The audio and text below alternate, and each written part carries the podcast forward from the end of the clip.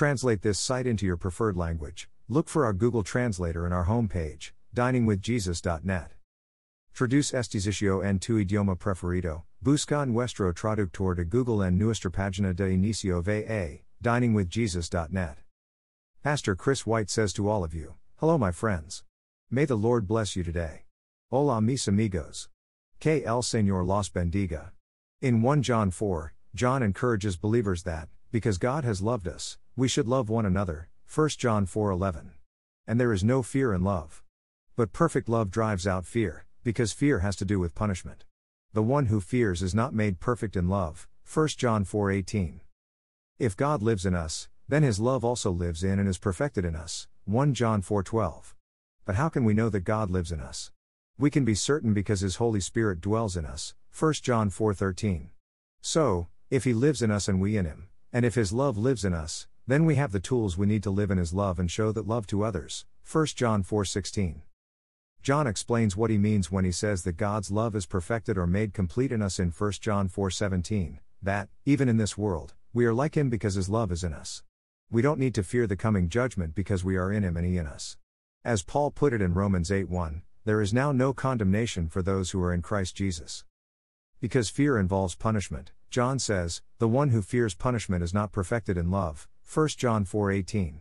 If we recognize that we are in Christ and he in us, then we have no fear of future condemnation. We know we have his spirit within us. His love is expressed perfectly in us, he has given himself to us. Why would we fear his judgment in the future? We belong to Him.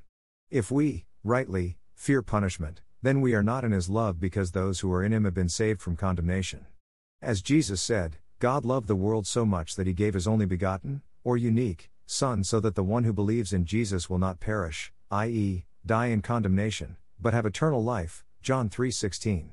Those who have believed in Jesus are in his love and have no reason to fear judgment and condemnation. But those who are not in Christ Jesus have reason to fear the judgment. The Apostle John explains that, if we are in Christ, then we have no need to fear, there is no fear in love. If we are in Christ, we see his love expressed perfectly in his salvation, and we should demonstrate that love toward others. There is no fear in love, but perfect love casts out fear. 1 John 4:18. God's perfect love has cast out our fear of punishment and condemnation.